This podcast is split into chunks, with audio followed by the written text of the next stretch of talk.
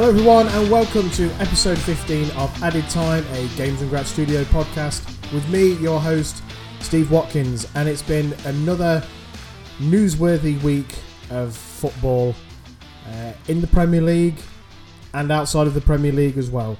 Let's not waste any more time. Let's get straight into it and look at the results from last weekend. Some really interesting results and some talking points from those games. So first up, a big shock at the City ground. Nottingham Forest won, Liverpool 0. So this is Liverpool's third defeat of the season already. That's more than they lost last season. They lost two the whole of last season, and as we know, still ended up finishing second. In terms of goals conceded, they've already conceded over half of what they did last season. I think it was 26 last season, and they've already conceded 14 this season. So, you know, things aren't exactly rosy for Jurgen Klopp's men at the moment. But Forest have made a significant improvement since the 4-0 drubbing by Leicester. Really tightened up that defence. Really made it difficult for Liverpool out at the weekend. And in the end, I think deserving of the win. You know, I didn't think Liverpool offered a great deal in the game, to be honest. So, fair play to Forest. They're still in the bottom three, but it's a confidence builder, absolutely, for Forest, and it's what they needed after some of the results that they've had more recently. Liverpool's neighbours Everton beat Crystal Palace 3-0, a good result. I didn't fancy Palace away from home. I believe I said that last week as well. So, but I didn't see it being sort of as convincing as this 3-0. That's a really good result for the Toffees. Man City 3, Brighton 1. Now, a little bit of controversy in this game. So, Haaland scored as he always does, seemingly, or he does most of the time. Now, one of the goals he shoulder barges into Adam Webster, the Brighton defender. But there was also a shove afterwards. And then Haaland sticks the ball in the net. Now, the topic of conversation amongst myself and other people that I've spoken to is, okay, I've got no problem with the shoulder barge as such, but I think there are certain strikers in the league that would have been pulled up for that. I think immediately of Jamie Vardy. I believe he gets pulled up for that. Absolutely. I believe someone like Ronaldo would as well. So it's not necessarily me saying that there's top six bias here, but I think certain players get away with it and certain players wouldn't. Harry Kane would absolutely get away with that. And it comes back to this lack of consistency, really, amongst Premier League officials. So, look, Brighton, they haven't won since the new man came in, De Zerbi. Do they need to worry? I don't know. In those five games they've played Liverpool, where they got a 3-3 draw. They've played Spurs and they have played Man City. So they have played three of the big six. Next up, they have Chelsea. So obviously they're coming up against their former manager. Could that be the game? It's the sort of thing that happens in football. You know, they haven't won in five. They come up against their old manager, who is currently undefeated in all competitions.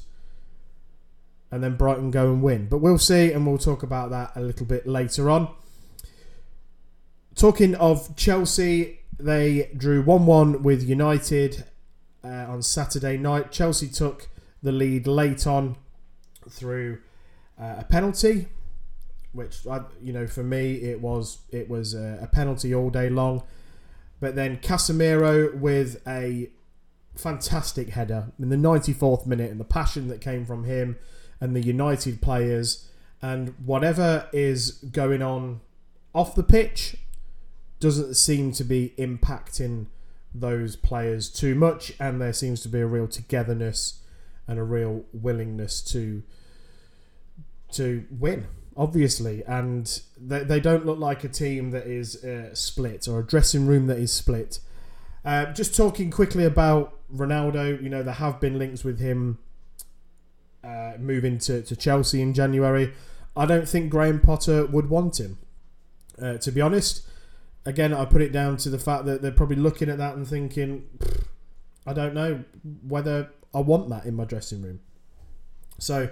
Look, Chelsea need a striker, and to be honest, I think United need a striker as well. But, you know, because Rashford gets himself in some great positions, and the argument has been over the last couple of weeks that in those positions, Ronaldo would have finished those. He'd have scored. But I think the difference is that I don't think Ronaldo gets to those positions in the first place. So I do think United need a striker. I don't think Rashford is a centre-forward. I think he's a off the wing, off the left side type player, and that's where he's best. So we'll see what happens in January with Ronaldo, with United, whether they bring in a striker. I wonder whether Chelsea think about bringing in a striker, because for as well as Chelsea are doing, they've not scored a huge amount of goals so far this season.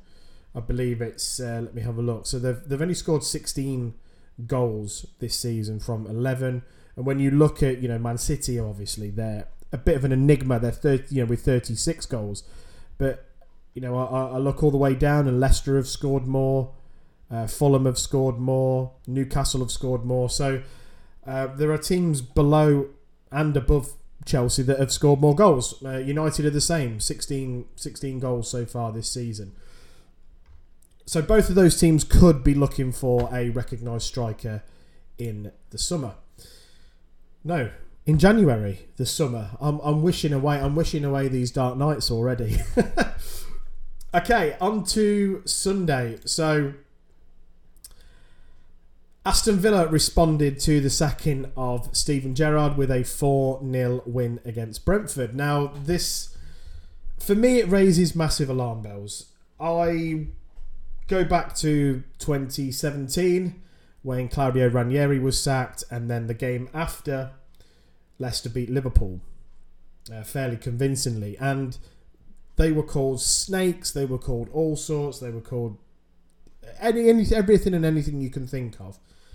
Now, I know with Ranieri it was slightly different because he was the man that was there when, you know, he delivered us the league title, the massive underdog story, all of that stuff that you all know. So, you know, I haven't seen as much stick for the Villa players, but when a result like that happens, you have to think, well, something wasn't quite right. And the guy that's taken over temporarily for that game, whose name I forget, apologies, he did make a couple of changes, dropping John McGinn, who has been poor for 12 to 18 months, who is a player I don't particularly rate. I don't think he's as good as people make him out to be. He's obviously a Premier League player, but I don't see... To be fair, I don't see the John McGinn that plays for Scotland play for Villa, if that makes sense. So, look, a good result for Villa. They have announced a new manager who I will talk about in the next few minutes. So yeah, Villa, much needed win, and they have climbed the table as a result. Another team that is struggling, Leeds United, losing 3-2 at home to Fulham. More calls for Jesse Marsh to lose his job, but at the time of recording, he is still in a job. Now, I am recording a little bit earlier in the week than I normally do because I'm busy tomorrow, going to a gig, which I'm really looking forward to. And Friday night I am out, but by then the episode will be out. So things could happen between now, when I'm recording on Wednesday, and the episode coming out on Friday. So you'd have to take it as is, basically. Leeds took the lead in this game, but eventually losing 3-2. Willian scored for Fulham. I'd forgot he'd gone there. Yeah. So... when I saw his name, I was like, oh yeah, I forgot he'd gone there. So Fulham doing absolutely brilliant at the moment.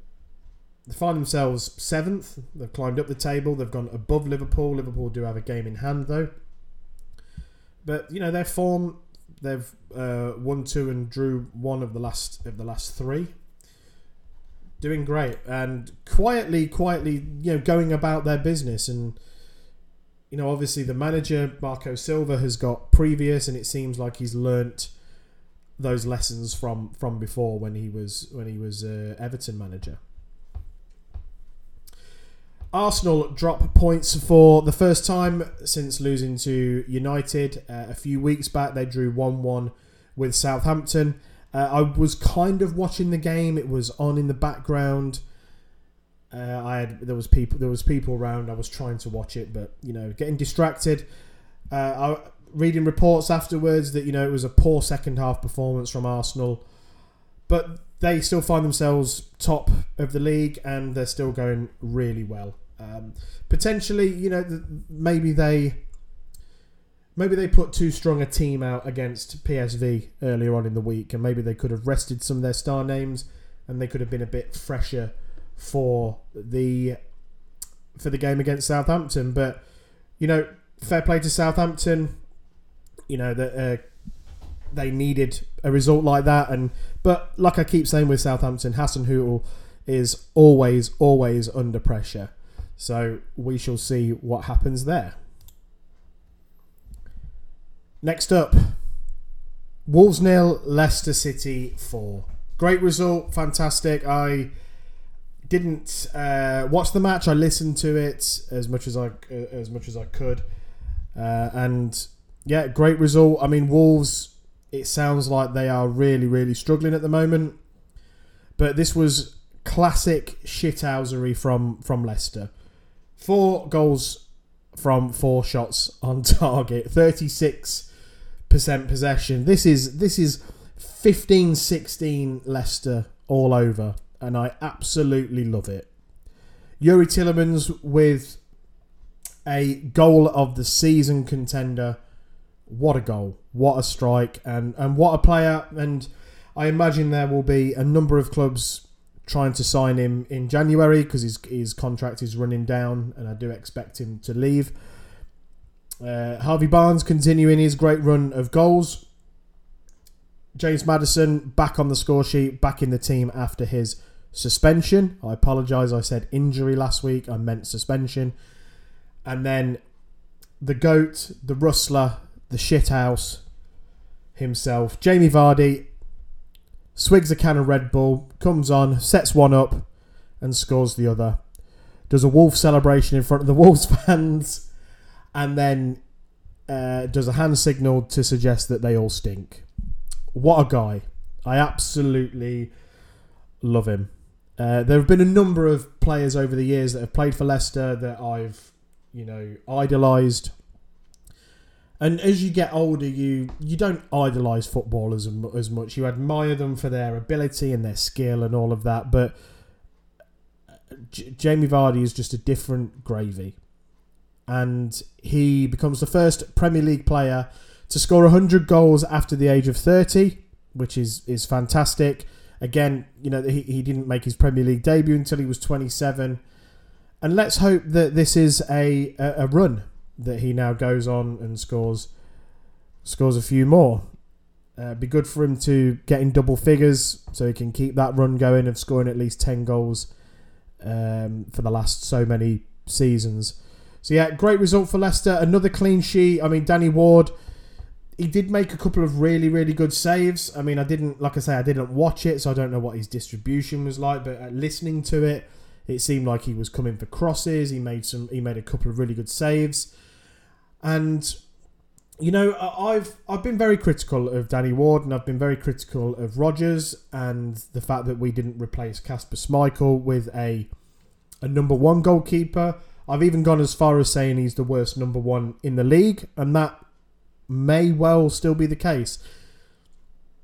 But I think I may have said it on here, or I may have said it to friends or whatever, but he hasn't played a lot of football over the last few years because Kasper Schmeichel was the ever-present in the Leicester side. So he hasn't played a lot of football. The odd cup game So it's going to take confidence. You know, we've all been in a situation where we've, you know, I know they train every day and stuff like that, but you can't, you know, you can train as much as you want, but it doesn't really prepare you for being thrown in to be playing in the Premier League for a team that has expectations. You know, you get away with it a little bit if you are one of your newly promoted teams or a team that consistently struggles.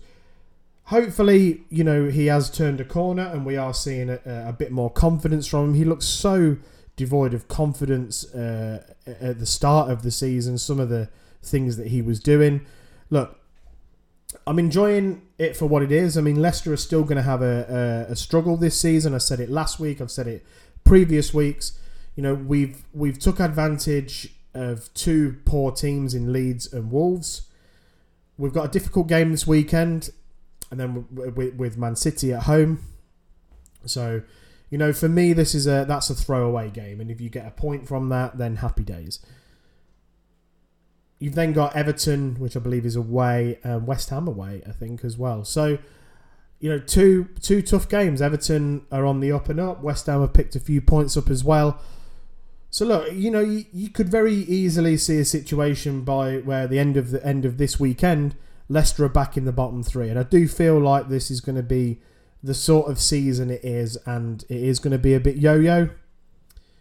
We just need to take advantage of the games where we are definitely the better team. So and it's just so disappointing to think that the run that we've been on recently, that actually if we hadn't dropped points on the opening day to Brentford, and if we hadn't dropped points in the other home game against Southampton, you know, we'd be comfortably, you know, up that table. So hey, it is what it is, and hopefully the guys can crack on and get up the table. But great stuff. I still think there's a lot of Leicester fans out there that want Rodgers out. I know I said the other week I want him to piss off out of my club.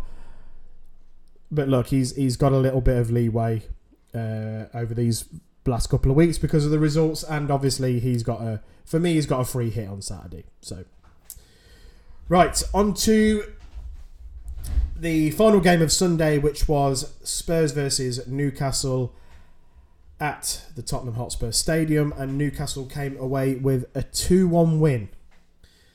So this has got a lot of people talking. This has put Newcastle into the top four. Their current form is absolutely brilliant. They've not lost in, let's have a look, 1, 2, 3, 4, 5, 6, 7. They've not lost in 7.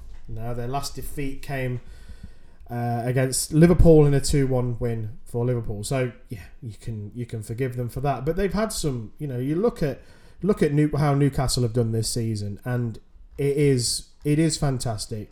And Eddie Howe has done one hell of a job there. Now obviously they've had investment, and they've brought in a better quality of player than what they had before in certain positions. So I look at the goalkeeper. Obviously Pope, for me, is an improvement on what they had. I rate Dubravka, but it seems like he wasn't part of Howe's plans.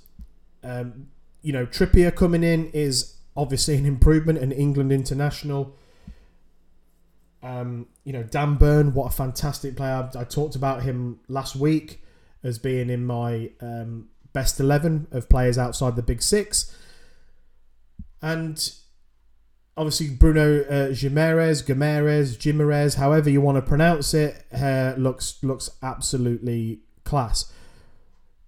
But what you've got to realise is that Newcastle still have a number of players in that team and in that squad that they had last year. So it's been just over a year, actually, since Steve Bruce got the sack. The last game that he was in charge was a 3-2 defeat at home to Tottenham. So it's a good barometer, I guess. And I've looked at the two lineups, and, you know, the obvious ones that I've just said, Pope, Trippier, Byrne, Guimaraes.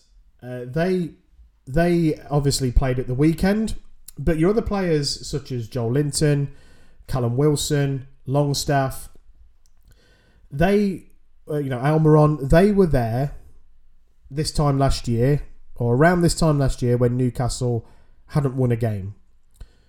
And what we're seeing now from the likes of Almiron is the sort of form that is incredible. It's putting him in Player of the Month territory. He's got 5 goals already this season. So Eddie Howe's obviously done a great job there. He's improved the players that he's got. They have bought well. Yes, they've spent money, and they're going to spend money because they are one of, if not the richest club in the world now, based on the wealth of their owners. It does make them the richest club in the world.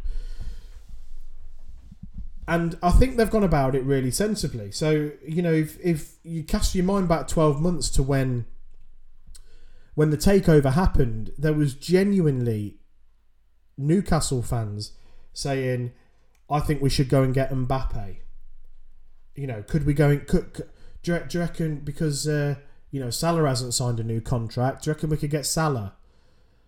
And they were linked with all sorts of managers. Can we get Poch? Can we get Rodgers, whose stock was a lot higher this time last year? Could we tempt this player? They were linked with James. They were linked with Vardy at one point. You just think, shut up, But I mean the Mbappe one. When I heard that Newcastle fans say that on TalkSport, I had to turn over, and he was being genuine. But what Newcastle need to do is they need to keep building and building and building. They still use the players that were there last season. Move the ones on that clearly aren't good enough, coach the ones that are, and trust the process. Do I think they can get top 4 this season? No. I think that, all it really takes is for Callum Wilson to get an injury. Isak is out as well. So that gives them, a lack of firepower up top. Almiron, I know there's all the Jack Grealish stuff, which I won't go into, but he's going through a streak, he's going through a phase, whatever you want to call it, that will come to an end. He will then go a few games without scoring, but they've just got to keep doing what they're doing, keep picking up those points. They've lost 1 game this season, and like I say, that was to Liverpool. So. Fair play to them. It's not like, we're not seeing a Newcastle team that have spent 300, 400 million and they've got a team full of the best youngsters and some of the best Premier League players we've seen, which is what people expected. They've got sensible signings, and they've got a manager there who I've always rated. I've always thought he was good. There was times when Leicester managers were under pressure. I thought, I wouldn't mind Eddie Howe at Leicester. So, look, it's they're definitely building something there at Newcastle. And with the likes of Liverpool faltering a little bit, you just don't know what United are going to be like this season. I do think United will be top 4. I think if I was to look at it now, just by the way that they're playing, I think you could see Tottenham fall out of the top 4. I mean, I thought Tottenham were very poor again. I won't go dreadful. They were very poor again. They were poor against United, and just not doing great. But they still find themselves 3rd in the table. So I'm not going to tip Newcastle for a top 4 finish. I do expect them to perhaps be in the top 6. At the minute, for me, even though they're 3rd, I think either Tottenham or Liverpool drop out of that top 6, which will enable Newcastle to be in there. Christ, if Newcastle do get Champions League football, it will be interesting to see what their spending is like, and that's where they potentially need to be careful, because the last thing that you want to do is piss off the players that have got you to that position. there are obviously players in that team where you think, well, Newcastle could get better players. I'm not going to name them, but you don't want to pee them players off if they've got you to that position. So if Newcastle were to get top four, they need to be very careful about their recruitment over the summer going into the Champions League next season. But hey, we're all talking hypotheticals here. We'll wait and see. We'll wait and see what happens. It's going to be an interesting season at both ends of the table. And then the final game of the weekend, a controversial one. Again, VAR. But West Ham came out 2-0 winners. There was some handball decisions in this game, which I'm not going to blame VAR, because VAR as its own entity is video assisted or assistant referee. Okay? It's the VAR is, like Hawkeye, is the technology to be able to help, that helps the referees and whatnot come to the right decision. The problem is you've got that human element of people not coming to the right decision, and you've got a handball rule which just does not make any sense. So the first West Ham goal, and he said Newcastle then, the first West Ham goal comes about because, well, the centre-back, it hits his hands, but it doesn't lead directly to the goal. But he's handballed it. The whistle should have blown at that point to say that's handball.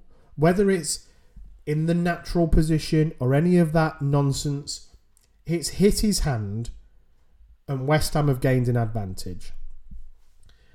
And there was other handball incidents in that game that were given and then not. And again, it just comes back to the consistency. So VAR, you can't blame VAR for this. What you can blame is the handball rule, and what you can blame is the inconsistency with the match officials. When VAR works, no one bats an eyelid. When a goal is correctly ruled out because a player is clearly offside, nobody bats an eyelid. When a penalty is overturned because it's clear that the player was either outside the box or that the player has dived and there was no contact and it's a clear and obvious error, no one bats an eyelid. People are very quick to criticise VAR. They're not very quick to praise it. I know it's for some people they would happily get rid of it now, but I don't think... Well, it's not going anywhere, is it? Let's face it. So West Ham winning that one 2-0. Bournemouth now with... I think that's... is that back-to-back defeats for Bournemouth? It is. It is. So maybe things are starting to turn a little bit. They've got a tough game this weekend as well. Well, I say a tough game. They're playing Tottenham, and I've already talked about Tottenham at length. So... this is where you could potentially start to see Bournemouth drop down the table, and this is where you might start to see them being linked with a manager rather than Gary O'Neill being the caretaker. So let's very, very quickly, I'll just go through the table, and just, I'm not going to go through it in full. So Arsenal remain top on 28, Man City on 26, Spurs third on 23. But Newcastle have climbed into that top four with Chelsea and United dropping down. Fulham have climbed up to 7th above Liverpool. West Ham are up to 10th. Everton up to 12th. Palace and Bournemouth dropping down.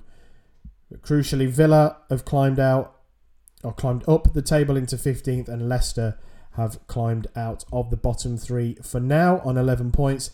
The bottom three is made up of Leeds in 18th.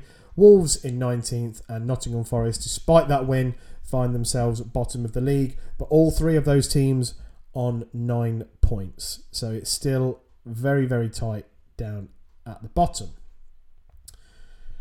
Right, so Aston Villa have named their new manager, and it is the former Arsenal, PSG, Villarreal, Sevilla manager Unai Emery.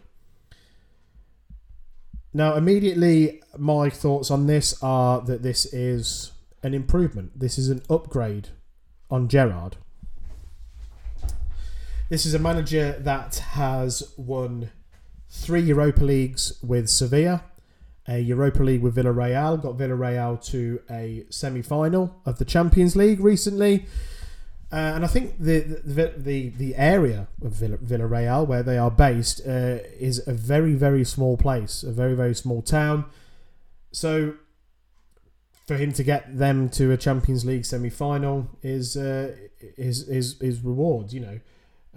It deserves the recognition that he gets for it.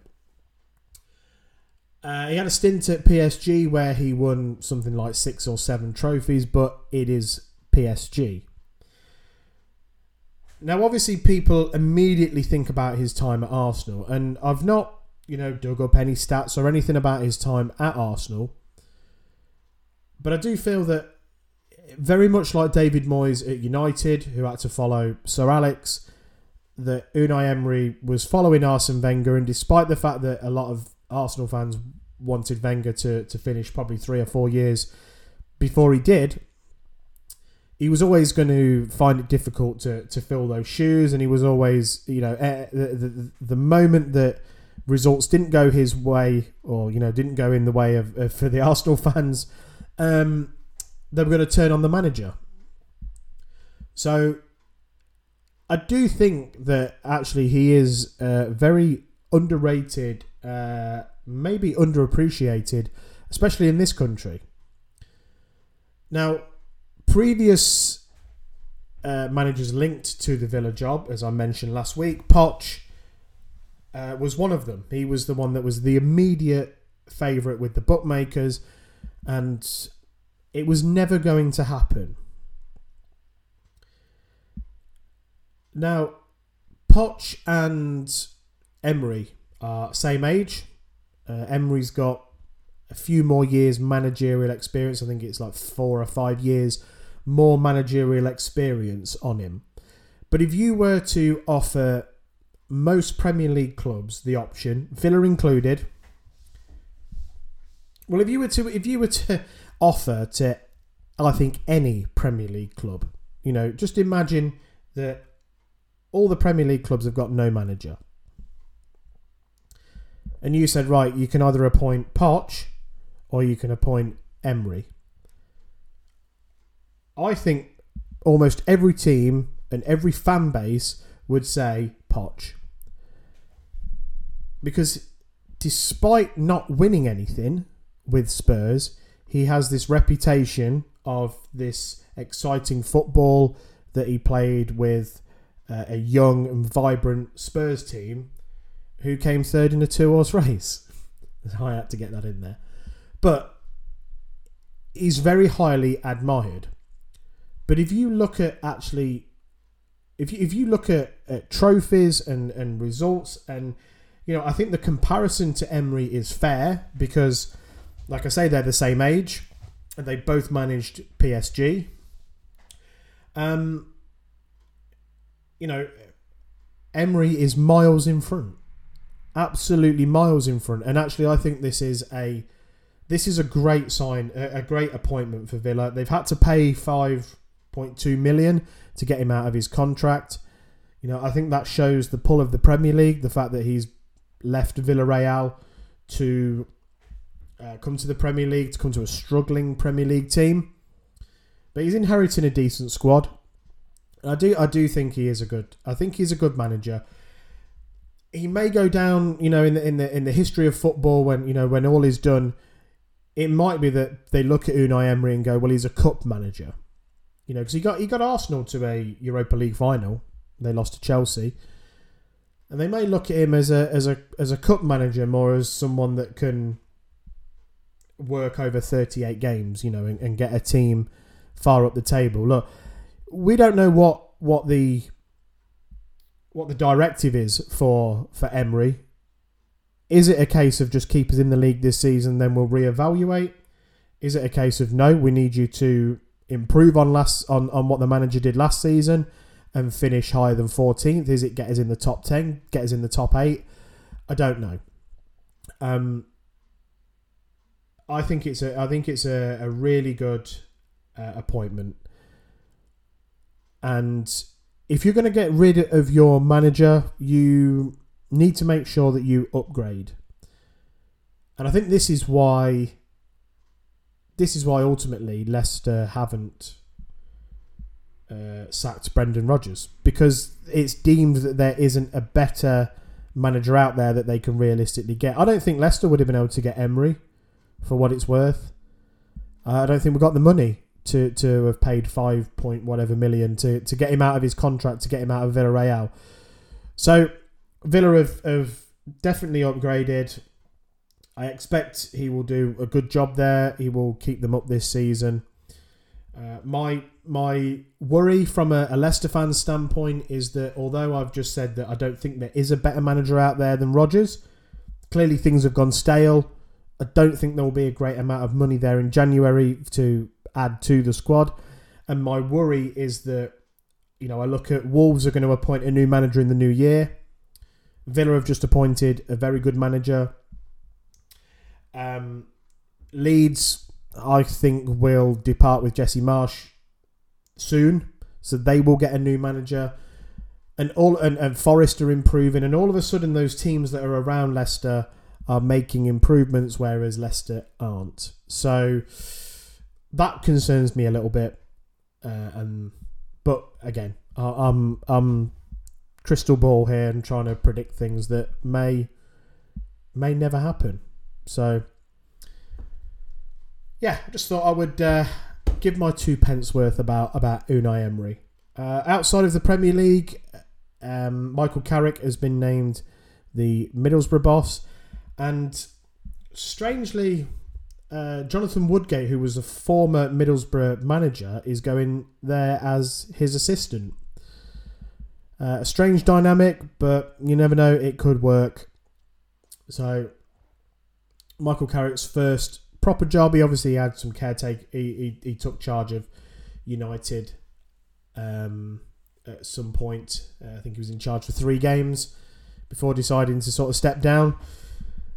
So yeah, the first managerial job for Michael Carrick, and it's just one of those things where it makes you feel really old, because I remember. I mean, he's clearly older than me, but it's like, I remember Michael Carrick playing for West Ham, breaking through their team, And then, I remember the Michael Carrick at Tottenham, and being, one of the most underrated players in the Premier League, when he was at United. And now he's a bloody manager. So, yeah, it's one of them. I know I'm getting old when these things are happening. And I keep seeing things on social media. Oh, this person's just made their debut for this team and they were born in 2007. And I'm like, oh, God, 2007. I'd been left school, 5 or 6 years by that point. It's depressing. It's depressing getting old. That's the reality of it. But there we go. Michael Carrick, the new Middlesbrough boss. Okay, let's take a quick drink.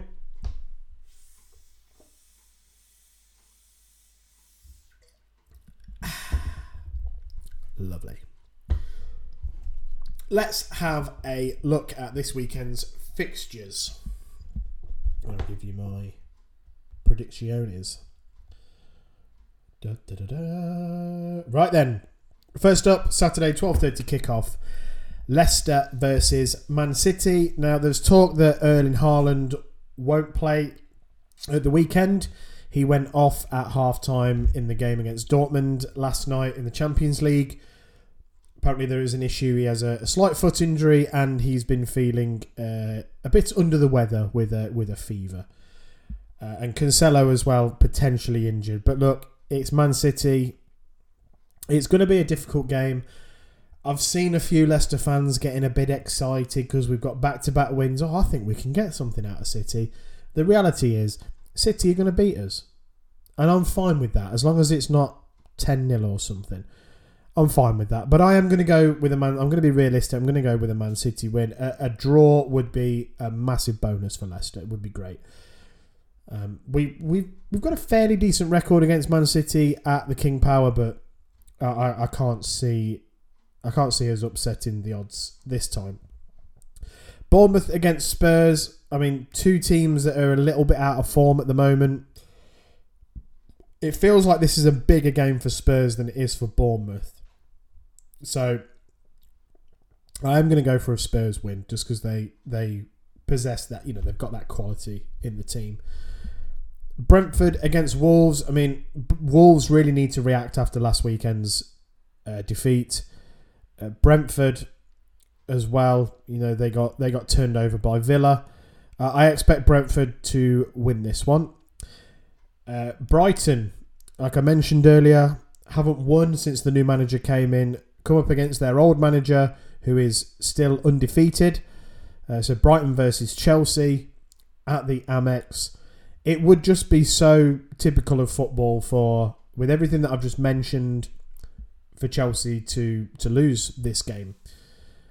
I'm going to go for a draw in this one. I think Brighton will get something at home.